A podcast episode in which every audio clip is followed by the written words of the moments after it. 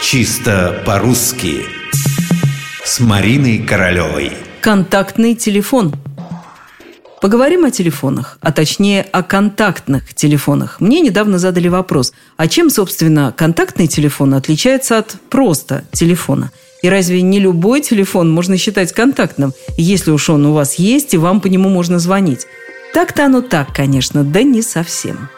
Итак, ситуация. Вы позвонили в чью-нибудь приемную с вами, удивительно вежливо поговорили, внимательно выслушали и напоследок пообещали обязательно позвонить. «Оставьте ваш контактный телефон», – предлагает секретарь. «Домашний, рабочий, мобильный?» – переспрашиваете вы. «Любой», – говорит она, – «какой хотите, ваш контактный телефон, по которому с вами можно связаться». И вы называете, к примеру, домашний телефон, потому что не хотите, чтобы вас беспокоили на работе, ну или мобильный.